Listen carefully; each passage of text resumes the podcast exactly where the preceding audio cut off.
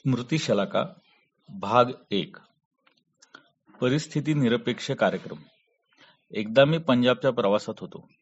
संघस्थानावर स्वयंसेवकांचे एकत्रीकरण प्रामुख्याने शारीरिक कार्यक्रम व आवश्यक थोडेसे बोलण्याची योजना होती. मी जालंधरला पोहोचलो. त्या दिवशी मुसळधार पाऊस पडत होता. संघस्थानावर एकत्रीकरणाच्या कार्यक्रमासाठी आवश्यक ती सरकारी अनुमती घेतली होती. संध्याकाळी देखील पाऊस पडतच होता. म्हणून त्या कार्यकर्त्यांनी मला विचारले की संघस्थानावरील कार्यक्रमात काही बदल करायचा का? मी सांगितले पूर्वनियोजित कार्यक्रमानुसार सांघिक व शारीरिक कार्यक्रम घ्यावे. संध्याकाळी पाऊस पडतच होता. मात्र स्वयंसेवक शांतपणे शारीरिक कार्यक्रम करत होते. मी तिथे पोहोचल्यानंतरही कार्यक्रम चालूच होते. कोणीतरी माझ्यावर डोक्यावर छत्री धरली. मी छत्री मिटायला सांगितली.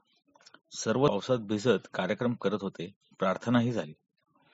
गुप्तचर पोलिसांचा एक वरिष्ठ अधिकारी जरा दुरून हे सर्व कार्यक्रम मोठ्या आश्चर्याने बघत होता. कार्यक्रम संपल्यावर तो पोलीस अधिकारी संघाच्या ज्येष्ठ कार्यकर्त्यांना सांगू लागला आपण हे जे कार्यक्रम करत आहात याचीच आम्हाला भीती वाटते. आता या मुसळधार पावसातही आपण शांतपणे ठरल्याप्रमाणे सर्व कार्यक्रम करत आहात. आपल्याला याची सवय झालेली आहे. उद्या बंदुकीच्या गोळ्यांचा वर्षावातही आपण संघवाले असे शांतपणे आपली नियोजित कामे करीत राहाल. असा आम्हाला विश्वास वाटतो. यामुळेच आरडाओरडा घोषणा दगडफेक यांच्याशी निगडीत असलेल्या मोर्चेवाल्यांपेक्षा आपली भीती अधिक वाटते.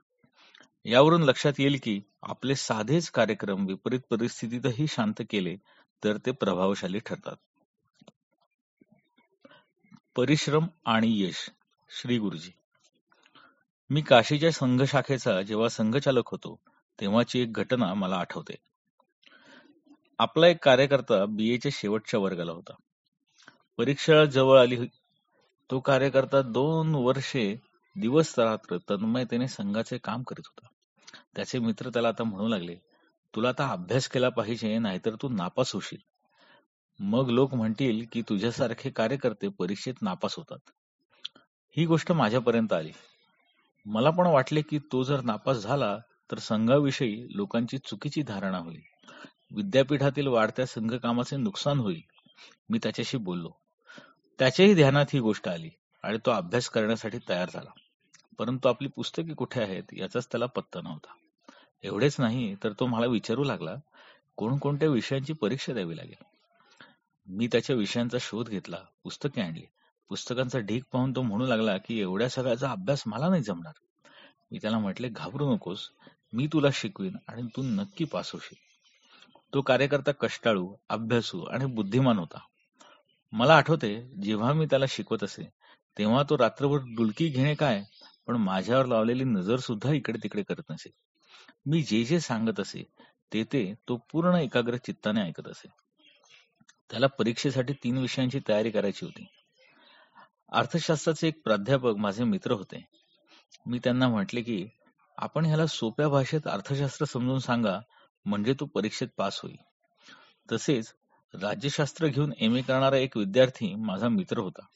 त्यालाही मी अशीच मदत करण्यास सांगितले. राज्यशास्त्रात आम्ही दोघांनी प्रकरणांची वाटणी केली. आम्ही ठरवले की आपण त्याच्यासाठी अभ्यास करून त्याला आवश्यक ती माहिती देऊ. अभ्यास सुरू झाला म्हणजे अध्ययन आमचे अभ्यास त्याचा. मी दिवसभर त्याच्या विषयांच्या पुस्तकांचा अभ्यास करी संध्याकाळी शाखेनंतर रात्री तो माझ्याकडे अभ्यासासाठी बसे.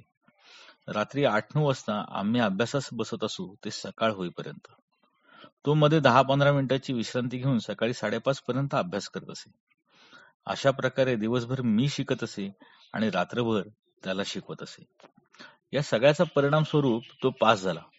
परीक्षेस आवश्यक असा सर्व विषयांचा अभ्यास त्याने प्रामाणिकपणे केला. तो पास झाला आणि मला खूप समाधान लाभले. आजकाल दुर्दैवाची गोष्ट आहे की लोक परीक्षा पास होण्यासाठी वाटेल ते खोटे नाटे प्रकार अवलंबतात. माझा या प्रकारांवर मुळीच विश्वास नाही. हे सांगण्याचे कारण आपण आपल्या स्वयंसेवक बंधूच्या विकासाची अवश्य काळजी घेतली पाहिजे. त्यांनी सर्वच क्षेत्रात यशस्वी व्हावे यासाठी जे कष्ट करावे लागतील ते करण्याची आपली तयारी असली पाहिजे.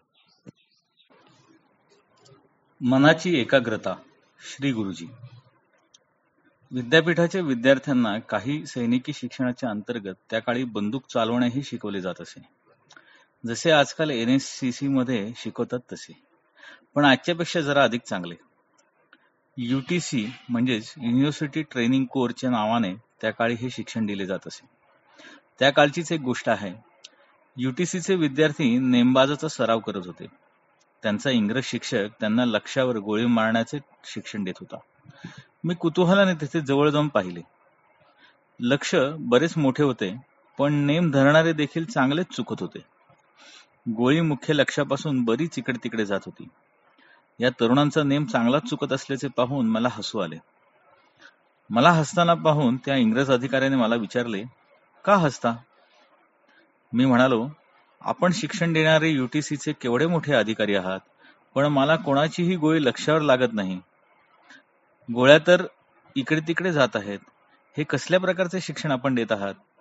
तो इंग्रज अधिकारी म्हणाला it is very difficult thing मी म्हणालो मे बी मी आतापर्यंत कधी बंदूक हातात घेतलेली नाही. मला त्यातले इतके समजत नाही. तरी देखील मला असे वाटते की अवघड असले तरी इतके चुकता कामा नये. आपल्या शिकवण्यात निश्चित काहीतरी गडबड आहे.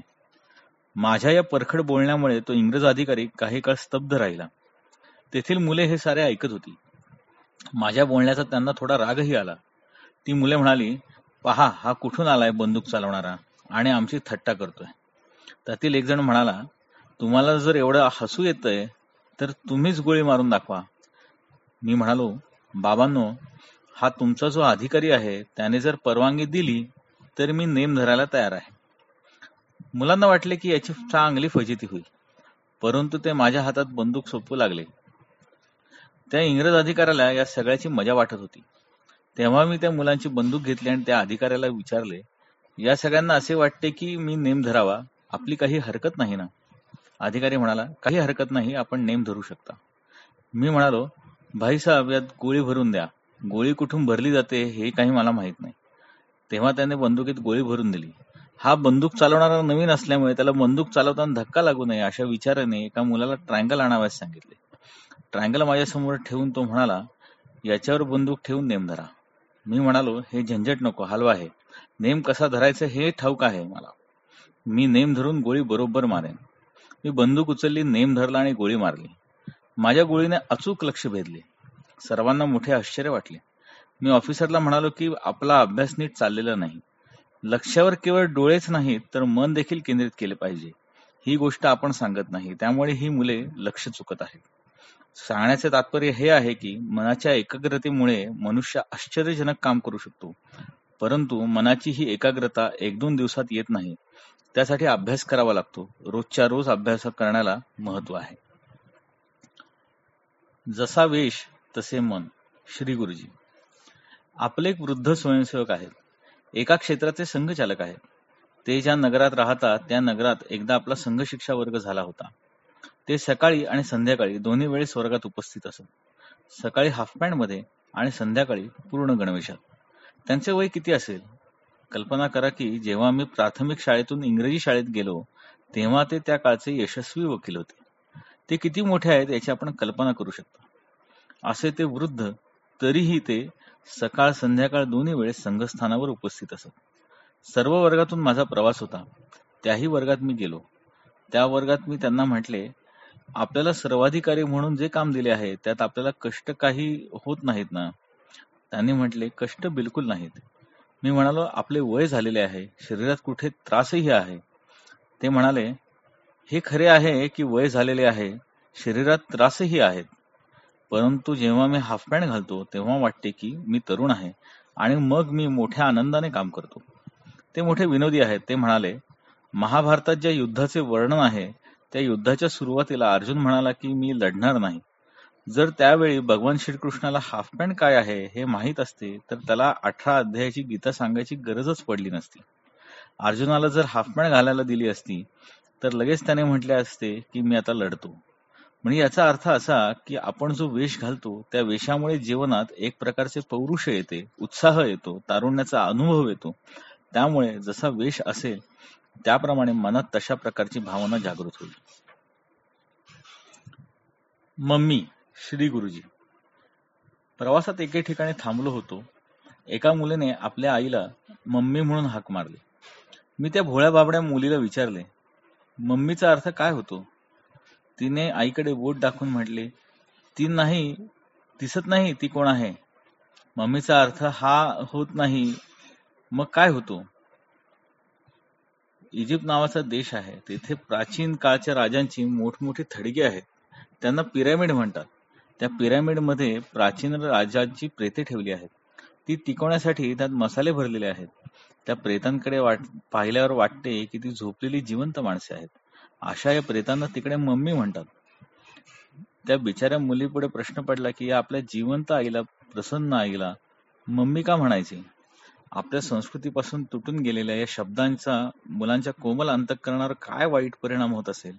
असे हे शब्द त्यांचा अर्थ नीट समजून न घेता केवळ विदेशी नक्कल म्हणून आपल्या घराघरात स्वीकारले गेले आहेत. शरीरामाध्यम खलू धर्म साधनम परिश्रम पूर्वक संघकार्य करायचे म्हटले की कष्ट तर सहन करावेच लागते.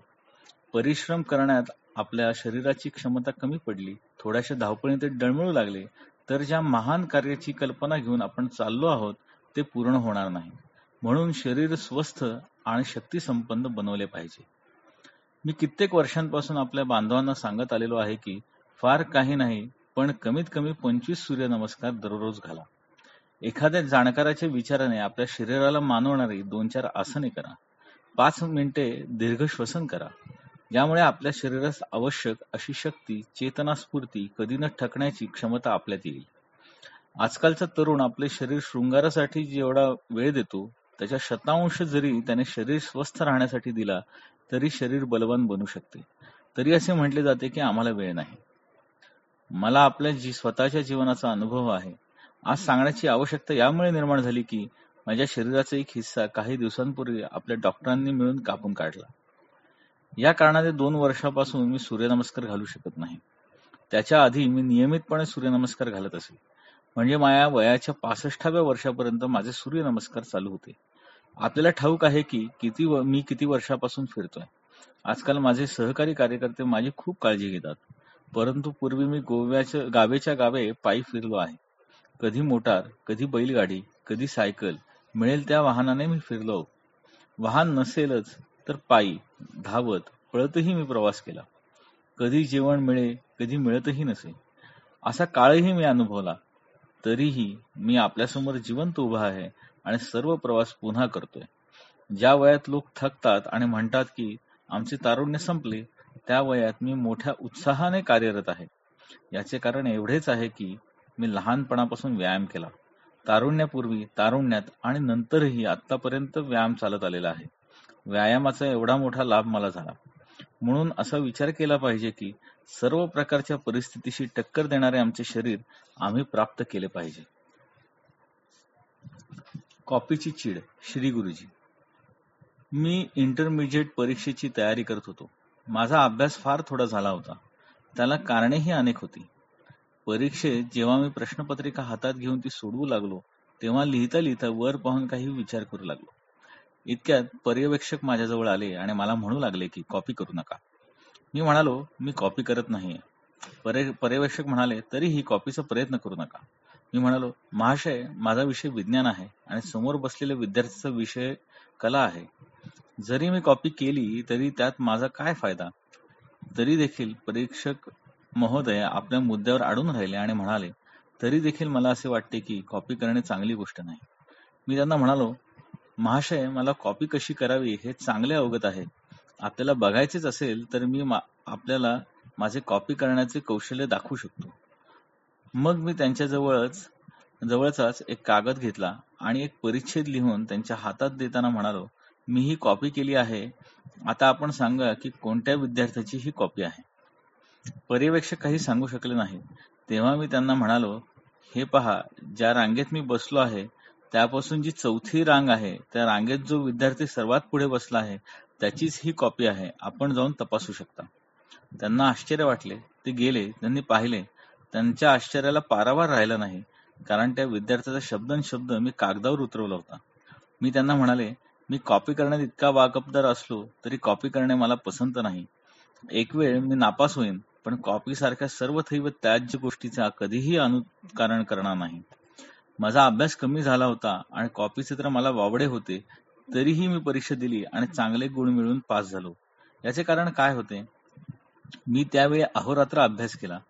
दिवसाच्या चोवीस तासांपैकी केवळ दोन तास दैनंदिन विधींसाठी देऊन उरलेले बावीस तास मी अभ्यास करत असे. सतत महिनाभर असा कार्यक्रम चालला होता परंतु मला ना थकवा आला ना झोप.